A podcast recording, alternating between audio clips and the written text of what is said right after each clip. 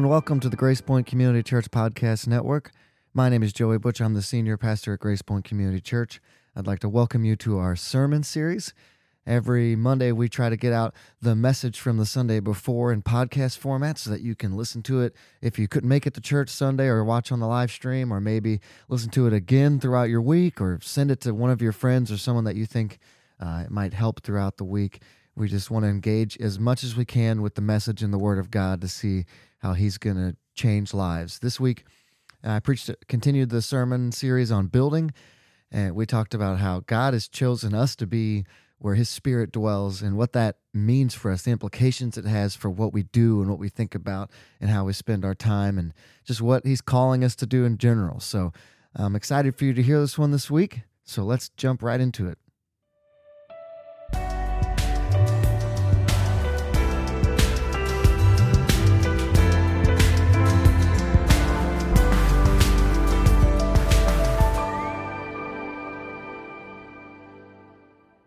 Hey, we get to do something fun this morning that I've never officially done. This will be my, we're taking in members, which is pretty awesome. So there's going to be 8 of them. So here we go. If I read your name, don't leave me hanging. Everybody, no one comes up. That'd be hilarious right there. Yeah, that'd be a good joke. Ben Speakman, Wade and Ginger Ross, Don Day, Caleb Fleurledge, Wanda Sorrell, sorry, I messed up, and Gabby Lester. If you guys are here, come on up. Right this area. Yeah, that's right. You guys can be excited about it. Yeah. Oh, man. Okay. Wade's got to go through the class again. Wade missed the humility part of the class. But no. Hey, it is good. As you can tell, we're excited. We're really excited about taking new members in. I have the manual out, you guys. It's not often that I bring this thing onto the platform, but it has if you want to know what we believe as a Nazarene church, you can borrow this whenever you want. It tells you exactly what you can just ask me, or sit through the membership class. That'd be even cooler. And where's James? I'll call James. Yeah, James, you come up here too, because we're making you official right now. Yeah. I mean, he was born into the church, but now he's of age and can choose, and he's choosing right. He's standing right next to a friend he invited, also becoming a member, so I think that's pretty cool. We have people, yeah, you can clap for that, yeah. I'll brag on my niece, too. I mean, Gabby is here because little Bailey, a little kid invited somebody to church. Kids can save people, I'm just saying. Kids can be involved in that. That's real, that happens. All right, I'll digress. I'm really excited for all of you to become members, taking that step up. Going forward, and I'll be looking for you to take the step up, by the way, too. So this is all joyful right now, and later I'll ask you to do stuff, and you'll be like, "Oh man, I have to do that now because I'm a member." But the privileges and blessings that we have here in community together in the Church of Jesus Christ are sacred and precious. There is in it such hallowed fellowship, care, and counsel as cannot otherwise be known apart from the family of God. Something special happens when a church loves Jesus and loves its people. There is the godly care of pastors with the teaching of the Word and the inspiration of corporate worship. There is the cooperation and service, accomplishing that which cannot otherwise be done. We can do a lot more together than we can separate. Today we affirm again the doctrines and practices of the church. We believe in one God, the Father, the Son, and the Holy Spirit. We believe that human beings are born in sin and that they need the work of forgiveness through Christ and the new birth by the Holy Spirit, that subsequent to this there is a deeper work of heart cleansing, or entire sanctification, as you might hear us say, through the infilling of the Holy Spirit, and that to each of these works of grace the Holy Spirit gives witness. We believe that. We believe that our Lord will return one day. We believe that our Lord will return one day, don't we, church? And that the dead will be raised, and that all shall come to final judgment with its rewards and punishments. Do you heartedly believe these truths? Yeah. That's just for these guys up here. Yeah. Do you heartedly believe these truths? Yeah. If so, answer, I do. That was unanimous. Do you acknowledge Jesus Christ as your Lord and Savior, and do you believe that He saves you now? If so, answer, I do. Wonderful. Desiring to unite with the Church of the Nazarene, do you love the Lord your God with all your heart, soul, mind, and strength?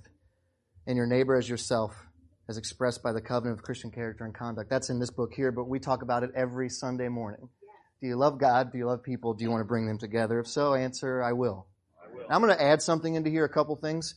And can you guys turn around now for me? I know, that's creepy. I know. I'm sorry. You have to look at everybody now. This is for the congregation. Do you pledge to support? I know you've supported them already if you know them for a while, but as members, do you pledge to have each other's back and to be willing to have the difficult conversation if necessary? Give me a nod if you believe that. And yeah, you can clap for that as well. That's totally fine. So you guys can turn back around now. I wanted you to see that because I want you to take a little mental snapshot of that. If there's anyone, and Pastor Scott has this thing that he reads about it, but I can paraphrase it for you. If there's any time that there's an issue that you have with another person in the church, we say all the time, conflict is the price we pay for the deepening of a relationship. Please, we talked about this in the class too, and this is a great reminder for the rest of the church as well. We are better when conflict is resolved in a godly manner than when we let open wounds fester and kill and separate and divide the church. And so if you have someone that wrongs you, go to them and talk to them about that. And if you need a third-party mediator, come to me or another staff member. And the flip side is true too.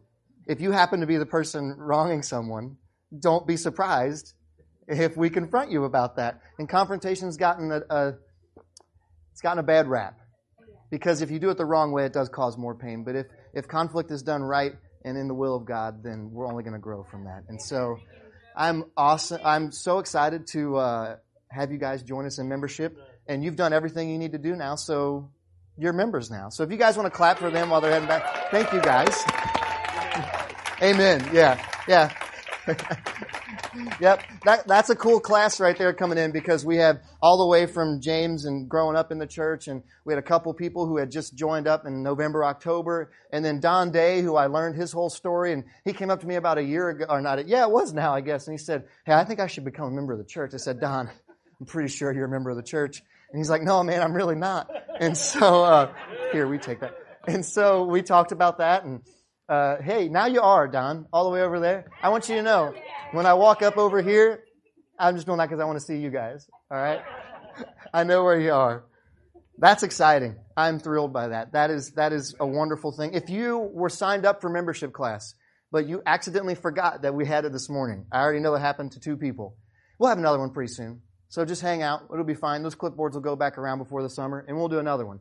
And if we really need them, we'll do them every week if we have to. That'd be wonderful. But if you know, inviting people to church one-on-one works. Amen.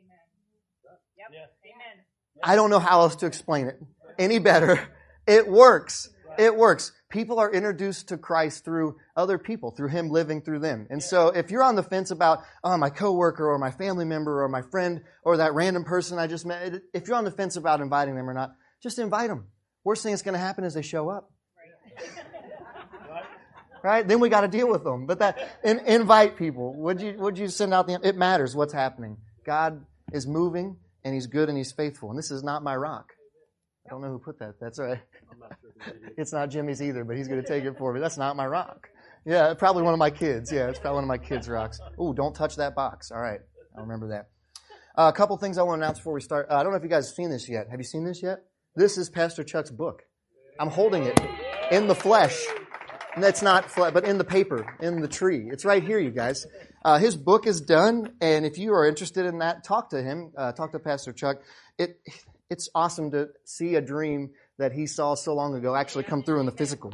So I just like holding it sometimes. I just walk around with it in my hands because it just took so long to get here, but we're excited about that.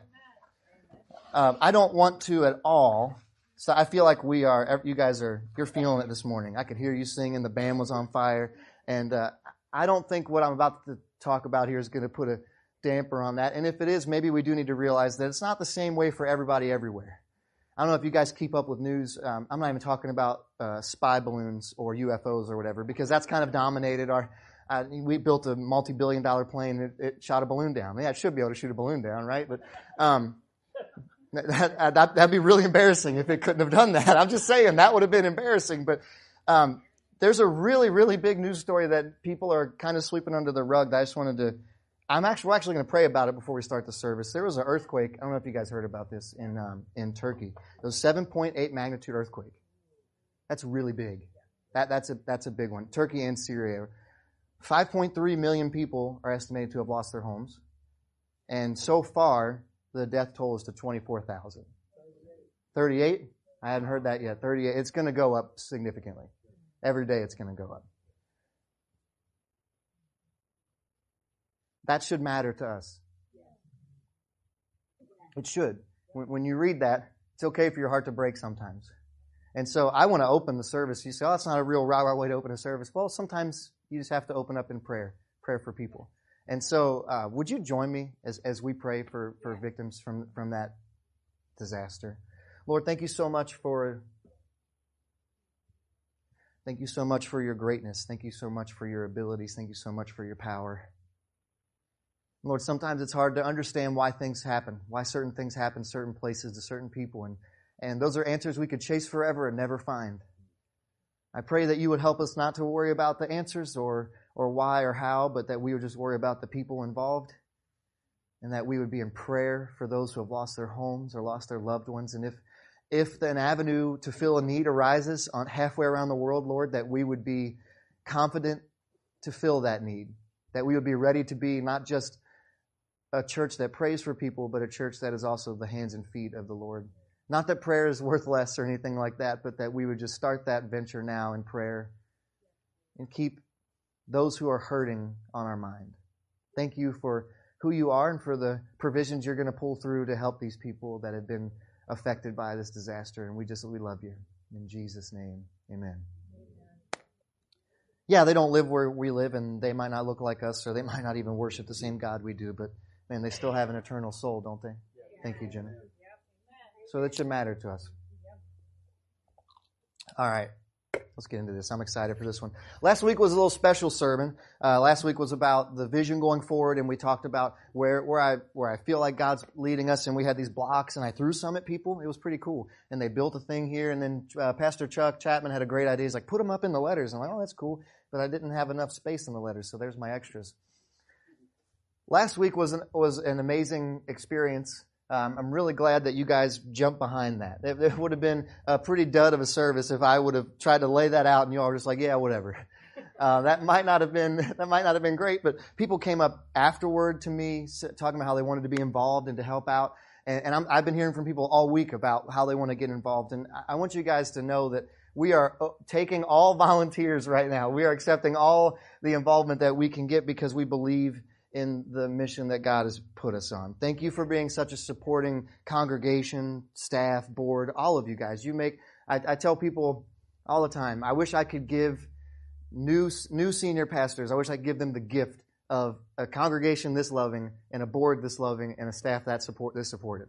It would be, so many more pastors would make it instead of burn out in a year and a half, which is devastating that it happens as often as it does. But everybody likes a good rah-rah speech. You can always talk about the future and the future and the future. And what happens with the future if you don't execute a vision, the future just keeps becoming the future. The future just keeps becoming the future. And we say someday, someday, someday. And that turns from an actual goal into just a word we use to say never. And we don't want that to happen. We don't want that to happen at all. The best sermons or speeches or songs, they're meant to spark, start this conversation, start this relationship with our Savior, that when Jesus gets a hold of us and he takes a little spark that he's provided and he starts this fire. It's pretty amazing. Sometimes fire can be good. If you're cold in the woods at night, fire's good. So let's get to the more difficult part of understanding what it means to be building our lives in Christ this morning. The whole theme for the next month or two is build.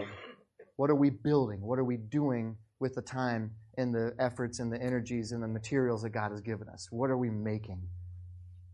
This last week, Friday and Saturday, my dad had called me and said, hey, we need to put some fence posts up around the property. He's got this big property, and he's been watching all these YouTube videos about fencing. And so YouTube videos get you excited. And so he said, let's go drive some fence posts in. Well, they don't tell you in the YouTube video, and there should be a little disclaimer at the bottom, like, your back will hurt after you do this. They don't tell you that. You just go and you start driving posts. You're like, this is great. I'm a farmer. I'm a real man's man. I can drive it. And the next morning you wake up and you're like, oh my goodness, I didn't know that I had that spot on my body. Like, that hurts so bad. So the weird part was this morning, my knuckles hurt. you guys, I've never had my knuckles hurt from work. And it was from that fence post driver. It just shakes your hand so much. And I'm sorry, I'm complaining too much here. But here's something cool, though. This is great about the property. I'm sure Dad knew about it when we got it. Rocks everywhere. Yep. Big old rocks everywhere. And the only way to get through, if you're digging a hole for a post, is Dad's got a big metal pole, and you just hit it over and over and over and over and over, and then over again. And then sometimes you break through, and other times you can't, and you have to start a new hole. And that's really embarrassing. But here's something that's cool. Once those posts get in there, there's all that rock there. It's not going anywhere. You couldn't pull that thing back out if you had a truck. I'm serious. It'd pull your bumper off. It's not going anywhere. The physical labor is more difficult to do it the right way, but when it's in the correct foundation, when the work is done in the right manner with the right goal in mind, all of a sudden something really strong and sturdy is there. Amen. And that's true for fence posts, and that's also true for the church. Amen. It's true, and how we build matters, and how we allow God to build in our life matters. If we build on a weak foundation, we shouldn't be surprised when there's collapse. But when we build on the Word of God and His strength and His power, we shouldn't be surprised when the church flourishes. Last week, I took my wife on a date night. It's been a while since we've done that. I know, it was great. Whoever gave us the Outback gift card, thank you. It covered the whole meal. That was awesome. Thank you for that. Because we split a steak. Because we don't need a whole steak for both of us. Are you kidding me? 16 ounces of steak. Oh, it was so good. I won't say that part, but it was a really good time. We went out, got some food, fancy food. That's fancy for us, by the way. Some of you are like, oh, Outback, that's, well, hey, okay, get us some more Outback gift cards then if you think that's McDonald's food. But then we went afterward into Cincinnati. I almost forgot how to cross the river once we moved to Dry Ridge, but Cincinnati's still there. And we went in and we saw now Christina didn't notice at the time, was surprised. It was a string quartet in this old building, old church, they only lit by candlelight. That was it. There was no artificial light. They turned the candles on. They didn't have flames. I guess OSHA, whatever. So they were the fake candles, you know. But that's all they had. These four, it was two violins, a viola, and a cello. Yeah, it was awesome. It was awesome. They filled the whole room. We walk into this place, and I hadn't seen it before. And it's a church that was a Catholic church built in the 1800s. And you walk in, and it was a church until 1970. And then they sold it. It laid there for a while in disrepair. They sold it. It got turned into a bell and clock museum, which is pretty cool. And then they sold it to be an event center. So that's where we ended up. And I looked up, and this building is just magnificent. I mean, the ceilings are so tall, you have to do this to see it. Like, you can't just look up. You have to crank your head back. And just these ornate, I almost said drawings. That would have been disrespectful. Paintings and artwork everywhere, and there's like little sculptures in the columns and everything. Like, so much time was spent on every bit of this building. It was gorgeous. I don't want to know how much wood was in the altar. Just forests had to give their lives for that thing. It was miraculous. It really was. To think that it was a marvel of human achievement. It was. You look at it and you think, oh my goodness, how could they have done this in the 1800s? How could they have done that? And we were sitting there in that venue, and the strings were gently playing, and this realization kind of crossed my mind, and it sparked this whole sermon, actually. So I got my phone out. It was dark, and my phone just like a spotlight. You know, everybody's probably mad at me, and I'm like, sorry guys, sermon. Gotta working on date night, right? I apologize, but when the sermon hits. That's when you have to write it down. That's just how it works. And so I pulled my phone out, and I immediately like dropped the brightness. Even the lowest brightness was way too bright. And I wrote down a sentence, and it was just, I get it. And I don't know why, but before I always saw these buildings and I didn't understand it. And I wrote down, I get it. I get what the people were trying to do. They were trying to show their love and dedication and faith to their God. They were trying to put so much effort and attention to something to show people that this is different than everything else. And I get that. I understand why they did that. But then, before I could put my phone away, another thought hit me. And so I'm that guy at the movie theater with my phone out. And it looks like I'm texting, but I'm not. I'm doing the Lord's work, you know, so people could cut me some slack. And the next line I thought was, but they just missed the point. I get it. I get how you could get to that point. I get how you could almost think that that was enough, but they just came up short. They just came up short. So follow me here if you want. I'm not saying anything bad about buildings. Some of those buildings are gorgeous. They really are. I can respect that just as much as anybody else. I love history. I love seeing how much effort, how people did those things. But I'm telling you, when it comes to a church, when it comes to doing God's work, it's not about how ornate your building is. Or today, we don't say ornate, we say big and modern. We do the same thing today, just with a different fashion, a different style, you know. It's the same exact thing. It might not have a steeple on it, but you know what a church looks like when they build the big ones. I'm not saying those things are bad. I'm not even saying that we shouldn't build physical buildings. If you were here last week, I said the exact opposite of that. That's totally fine to have that as a goal. I'm saying you lose sight when the building becomes the only way that you worship. The building wasn't the problem. The building was a symptom of the problem. The building was a symptom of the problem that I can work hard enough, I can do enough to show enough of my faith to God that He will accept me in. And that's just not how it works. People get trapped in that relationship with a physical building, and we relate that to God's love for us and how much we love Him back. And that just isn't the case. Now, this is not, I don't want you to go run through the wall and go, it's just a building. No, and you're going to have to fix the drywall, and that's not cool. I'm not saying don't respect what God has given us and don't use it and be a good steward of it. I'm not saying that at all. But if everything that we do, I told the leadership team as we were meeting in there before, I told them, if everything that we're doing isn't based on what Christ is doing in our individual lives and building us into what we're doing as a church, then it doesn't matter. The building doesn't matter. If we could meet in a tent for all that matters, and if God wanted to grow that, He will. He absolutely will. So the people that built these buildings, these are beautiful buildings, they just missed the point. They put all that effort into the building rather than the people who are the actual framework of the ministry that God has built. Matthew 23, in verses 27 and 28, He says, "Woe to you, teachers of the law and Pharisees, you hypocrites! You are like whitewashed tombs, which look beautiful on the outside, but are on the inside are full of the dead and everything unclean. In the same way, on the outside you appear to people as righteous, but on the inside you are full of hypocrisy and wickedness." You say, what does that have to do with what you just talked about? Well, relax, I'll connect it. What Jesus is teaching here is that you can be as clean as possible on the outside. You can look great. That building looked great. It took my breath away when I walked in. Literally did. You can look like you're all put together on the outside. You can even be up here preaching and teaching. You can be the Pharisees, the standard of religion in that time. You can look the part, but not be living up to what God is calling you to do. Our first focus has to be inward on ourselves a little bit here. Now, I'm not saying don't think about other people. I'm saying that if you aren't working on your own personal spiritual life, if you are not trying to be a better Christian in your everyday life, then it'd probably be a little bit dangerous for you to go out there and get too crazy. Wouldn't it?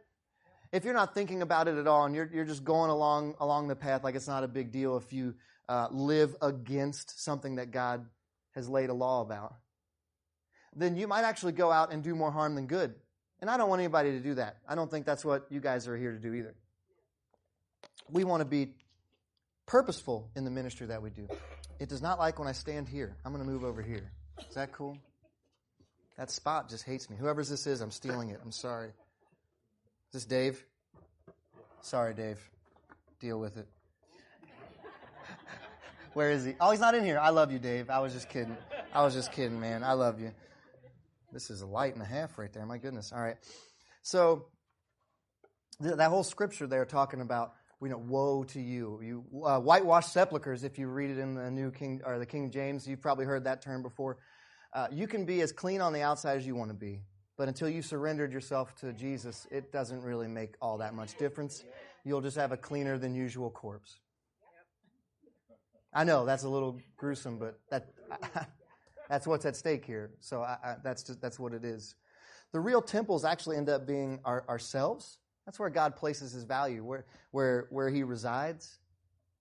He's left the physical building and gone into His people. Left the brick and mortar, gone to the flesh and the blood. And that's amazing news for each of us. I'll take our factory building filled with people on fire for Jesus over the most beautiful, ornate, traditionally built building of all time. I'll take our low ceiling here that I can hit with a room full of people that love and care about Jesus and love and care about each other and are willing to put his principles into practice in their life.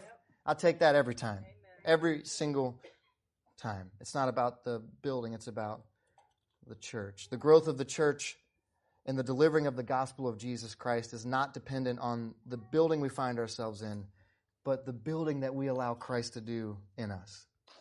So before we get super far into it, I want to ask you guys, are you even willing to allow Jesus to do the work in you that needs to be done?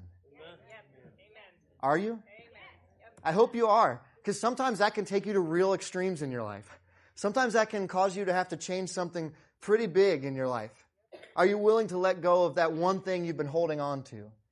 You say, how do you know about that? Well, I don't know about that. The Holy Spirit just convicted you about that. That's not my fault. That's on you, man. You need to pray, all right? That's not on me. But are we even willing to do that in the first place? And some of you I know are. I hope you are. But maybe some of you have reservations. And I want to tell you, that's okay to feel that reservation, to feel that maybe not. It's not okay to let that stop you. It's not okay to let that keep you from who God is calling you to be. What are you building your soul's foundation on? If you don't check in with yourself every now and then and ask that question, then I believe you should. And you can look at, and we just talked about in my membership class this morning, your time, talent, treasure, talk. You want to do a quick test of how you're doing, of who you're giving your life to. What do you spend most of your time doing? Where do you give your talents? Where does your money get spent on? How do you talk to other people? You answer those questions. You might not like how all those answers come out. You might. But either way, it'll give you a good idea of where you're at. But don't feel too bad if you've been caught up in that building before. If you've been caught up in that idea of what a church should look like or what the building should be. It's happened a lot of times, because what I think happens is we can touch the... I wasn't planning on touching the ceiling twice in this message, but I can touch the ceiling. It's right here. If you give me enough 2x4s and screws, I can build a deck. You might not want to walk on that deck forever until Wayne comes out and fixes it. But I could throw something together and put my hands on it. It's right there. So it's a lot easier to believe in the physical. Well, the building is right here, so of course we should incorporate our relationship with God directly into the building. That's an easy trap to fall into, isn't it? It's directly around us all the time. It's a comfort in something that you can control. I can control what the building looks like much more easily than I can control what all of us say during the week, can't I? In fact, I would argue that what we say throughout the week and keeping tabs on that would take much more energy from each one of us than it would to even build a new building. Right. Because that's every day I have to be thinking about what I'm thinking about. Every day I have to be comparing myself up to, am I living to what the scriptures are calling me to? Every day I have to be putting in new scriptures into my mind, or old ones you thought you knew that you need to read again. Every day I have to have this prayer life, and it just gets tedious sometimes, but it's worth it. People have been misunderstanding that relationship for a long time between building and ministry. In John chapter 2, Jesus and the disciples, they show up in Jerusalem for a Passover festival. And this is, if you've heard the Jesus flipping tables, this is the scripture people misquote to say it's okay to be mad, because they want to go be mad about something that is not what Jesus was mad about at the time. And they want to misappropriate that, whatever. I can't stop people from doing that, but...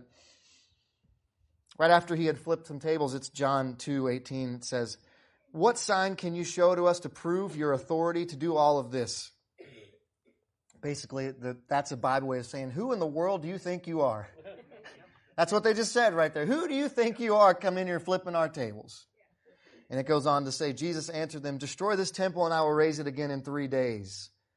And they replied, "It's taken 46 years to build this temple and you're going to raise it again in 3 days?" But the temple he spoken of was his body. And after he was raised from the dead, his disciples recalled what he had said, and they believed the scripture and the words that Jesus had spoken. The Pharisees had the same delusion and misguidance as that cathedral builder might have, as someone who gets too focused on a building might have. The same mess up there, the same miscommunication. They assumed that Jesus saying he would destroy the temple meant the physical temple they saw right in front of them, that they could touch, the stone and the rock that they could put their hands on. But he wasn't talking about that at all, because he said he could rebuild it again in 3 days. Now, they must have thought that this guy's crazy. Not only crazy, they probably thought he was disrespectful too. 46 years is a long time, especially back then. Some people probably gave their whole, not probably, some people gave their whole lives for that, to that. 46 years.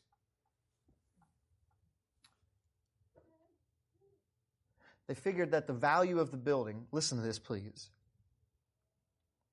that the value of the building could not be replicated in 3 days' time. That's the hubris, the overconfidence they had. Could you imagine staring the Messiah in the face, lecturing him about 46 years and what could be done in that time and what couldn't? The Jesus that was present when creation was spoken into existence. And to be quoting 46 years to him. And even more so that they didn't realize that the very Jesus who stood in front of them was going to be the means to their salvation. Talk about missing the point. It's almost terrifying to me how much they missed the point, because the same blood that runs through their veins runs through mine and yours and all of ours. And that means we can miss the point too. We can be tricked into clinging to the physical because it's safe, but Jesus is calling them to see beyond the building in front of them, to see what he is building for them. See how you just change your perspective, and all of a sudden it's a completely different, it's a completely different sentence. To avoid falling into this trap here, I want to encourage us all to remember what the greatest gift given ever has been. Jesus is the greatest gift you're ever going to receive. You've heard me say that before. I'll say it again. You'll hear me say it many more times going into the future. Jesus is the greatest gift you're ever going to receive. Houses are great. Cars are great. Material things are great. Trust me, if you don't have a car, you understand how nice it is to have a car. If you don't have a house, you understand how nice it is to have a house. 5.3 million people don't have a house that had one last week. If all of a sudden you don't have those things, it matters that you don't have them. But I'm telling you, if all of a sudden you don't have Jesus, it matters way more. It's a much more significant loss in your life if you decide to leave him behind. And it's a much greater significance gain in your life when you decide to surrender to him, when you decide to really give your life to him. It's the greatest thing that could ever happen to you. If you want to have a better 2023 than you did 2022, then surrender yourself to Jesus. Now, it might not be easier. I didn't say that. Right. Don't misinterpret when I said better. It doesn't always mean better in the way you think it's going to be better. And I know that's the crazy part. Sometimes it means way better than you thought it could have been. Other times you go through these valleys and you wonder what in the world's going on. But either way, if you have Jesus on the mountaintop or the valley, you're doing significantly better than someone without him, than someone who has turned him away. We're called to be ambassadors to the world around us for Christ. But you can't be an ambassador for a nation unless you're a citizen of that nation. We wouldn't send someone out to go be an ambassador unless we knew what they thought and knew what they believed, because we would want them to represent our values wherever they're going, into the foreign land. Now, wouldn't we? Funny how that works, isn't it?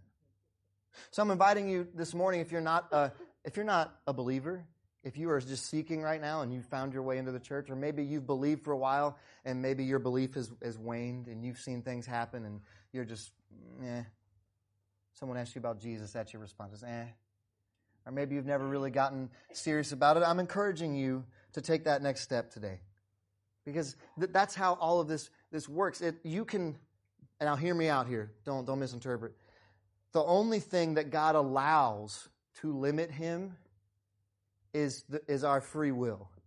Now follow me here. That's in the micro. In the small sense, you can stop God from being a part of your life if you want to, just because he's given you that freedom. You didn't earn that. You're not powerful. Don't get a big head. That's not because you. It's because how much he loves you. He wants that to be a choice back, right? In the macro, God, justice will be done. He will rule in the end. And there's nothing you can do to stop that. But our free will comes into play pretty often. And so there's this loophole that people look for to kind of explain this whole situation. They say, well, Jesus said, my body's, you know, that I'm going to tear my temple down. He's talking about his body. He's just talking about himself. That doesn't apply to me, right? That doesn't apply to myself today in 2023. That's something he said a long time ago. And I'm so glad that we have the scripture to look at and study to figure out how things are correlated, how things are connected, and how they've lived on, how these words and this not advice, but wisdom has lived on and moved throughout time. Check this out. In 1 Corinthians 6:19, it says, do you not know that your bodies are temples of the Holy Spirit who is in you, whom you have received from God? You are not your own. You were bought at a price. Therefore, honor God with your bodies. God is actually interested in your physical and your mental health. He's interested in your attitude and how you talk to other people. He's interested in how you treat each other, your thoughts, your desires, your plans. He's interested in all of those things. But in much more of an intimate way, he's interested in, are you willing to surrender to me? Are you willing to give your life to me every single day? In 100 years, your house probably won't be there. We definitely won't be here. I mean, me physically. I'm not going to make it to 132. So I'm not going to be here in 100 years. Maybe my kids, but probably not. It'll be their kids and their kids. So instead of trying to build up the house, the cars, the stuff, the building. What if we built up the next generation of believers and the next generation of believers and the next one so that when we're gone, there's still a group of people here and they might not even know our names. They might not even know who we are. There might be a couple family members here. Maybe not. Maybe God has moved in a crazy way and things have happened, but that there would be a group of people that meet that would know about Jesus because of something that we've done with our lives that God's done through us. Wouldn't that be amazing? Not that they would say, there's that beautiful church they built. But hey, there's the church that moves and is saving people. And we don't really remember who the pastor was in 2023, but we know that the work that they were supposed to do, they did because we're here. Amen. Wouldn't it be awesome if we had all the facts? I wish I could do this, but I know it's possible, but it's very difficult. You can actually take historical, when there's an ordination service, they ordain a pastor, and they tell him, you're an elder now in the Church of the Nazarene. It makes you feel old because they use the word elder. And I'm like, I'm not an elder, but I am an elder all at the same time. What's cool is you can actually track that all the way back. And even if we had the technology, each of us could track back. If there's a Christian in our lives, you can probably track that back to someone who told them about the gospel, told them about the gospel, told them, all the way back to the disciples. It'd be really cool to know that. And we'd probably just use that to split into segments and say, well, I'm a John descendant and I'm a Peter descendant or whatever, but I digress. It still would be cool to know that. That's how the gospel is spread, person to person, relationship to relationship, soul to soul. Sometimes it's one-on-one. Sometimes it's in a setting like this. Sometimes it's at a youth camp. Sometimes it's at a revival service. Asbury is on fire right now, not literally, but spiritually. I've been hearing stories come out of there that I'm like, wow, that is what I'm talking about right there. I'm excited about that. What day they started on? Had a chapel service Wednesday, and is it still going? Yeah. It's still going. It's not Wednesday, you guys, anymore. I'm pretty sure it's not, or we all have bad calendars. But it's still rolling. There's actually other schools that have sent people down there. People are it's funny how when God moves, people gravitate toward it, isn't it? And I'm not saying I'm not a big fan of copy-paste when it comes to ministry and God moving. I think God moves in certain places purposely. So I'm not saying that you can just say, oh, that's wonderful what happened to that school, so we're going to do it at this school, or we're going to do it in this church. I'm not asking you to stay here until Friday. If God so moves, though, well, that'd be all right. But I don't think God's asking for this cut and paste type of thing. I think what he's doing, what happens is when we love God, love people, love bringing them together. I hate to say the same thing over and over again, but it's true. A group of people who love God got together. And maybe some of them didn't love him, or maybe some of them did, but they were all together, united there, and God decided to move. And something amazing is happening there. I believe God's moving here, too, in a different way. Amen. I see it every week. I see it in every conversation I have with you all about people that want to step up, people that want to do the Lord's work, they want to be involved. I see it all. It's been a really fun couple of months to be leading the church. It really has been. And that's because you guys have been responding to what God is calling us to do. Wouldn't it be awesome if when someone left my presence, they would know that I'm a Christian and that the Holy Spirit had taken residence in my heart? Yeah. Not because of the cross necklace I wore or the Jesus shirt. Nothing wrong with those. Nothing wrong with them. Not because I watched The Chosen last week. Nothing wrong with The Chosen. It's good. Not even because I happen to be carrying a Bible. But because of how I treated them and how God was there in the interaction I had with them. Wouldn't that be beautiful? Forget about the physical and the stuff. It's not gonna get you anywhere. Start focusing on allowing God to do the necessary work in your spiritual lives to be built up and to be stronger. That's the top reason why one of our big initiatives for this year are the LifePoint groups. If you were here last week, we talked about LifePoint groups. They're our small groups, basically. We want to continue to build those out, add a few new ones. And last week I didn't say this; I forgot to say it. But this time next year, I would love to see. And I might have said it, but I forgot I said it. Would that be fun? I forgot my own sermon. But I want to see now 60%. Can anybody do the fraction on 60%? I can't. It's fine. Don't feel bad. It's 3/5, I think, right? Yeah, 3 out of 5. If 3 out of 5 people were in a small group from this church, that would mean 60% were in it. That doesn't sound like a lot, does it? You see that? Everybody went quiet. It doesn't sound like a lot, does it? No, we can do 60%, you guys. We could have 60% of us involved in a small group. Now, that's not the limit. That's what I'd like to see as the minimum. Now you're saying, why do you want to do that? Not so I can come back here next year and say, guys, we had 75% of us in a small group, and we're better than X church because we did that. No, that's not why. Because I know that when groups of people get together to study the Word and to support each other and to care about each other, that God's going to move and work in those scenarios. I know that for a fact. I've seen it happen too many times to deny it. And so when I push you toward those things, it's not because I just want stats. It's because I want to see people's lives changed. And I want to see the effect of that life change. Could we leave behind the physical trappings of the world around us? Because truthfully, they're only anchors dragging us down to our deaths. Could we leave that behind and understand how God made us and that He made us to be where His Spirit dwells? I cannot say that with enough importance. I can't say that with enough meaning. That's how He chose to do this thing, and we get to be a part of it. Instead of focusing on the stuff, the cars, the buildings, the things we can accumulate, what if instead we spent our time on this earth allowing God to build us into exactly who He desires us to be? If we stepped out of the way in surrender and let Him change us, if we let a chapel service start on Wednesday and end whenever He wants it to, if we gave our lives to whatever He was calling us to, even if it didn't make sense, even if it was scary, even if it was countercultural. We wouldn't want to be countercultural, would we? All to spread His message so that people would know who He is. Amen. And that people would, if you walked into the room and people said, oh, thank the Lord. Yeah. There's somebody that's going to breathe life. Right. If you walked into the room and people just saw Jesus.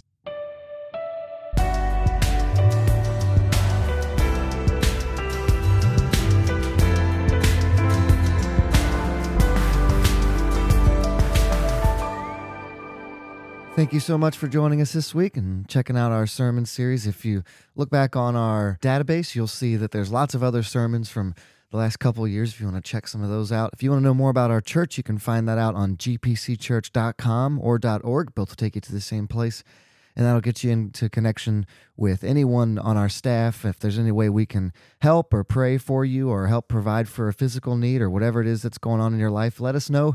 We're trying to be the hands and feet of Jesus.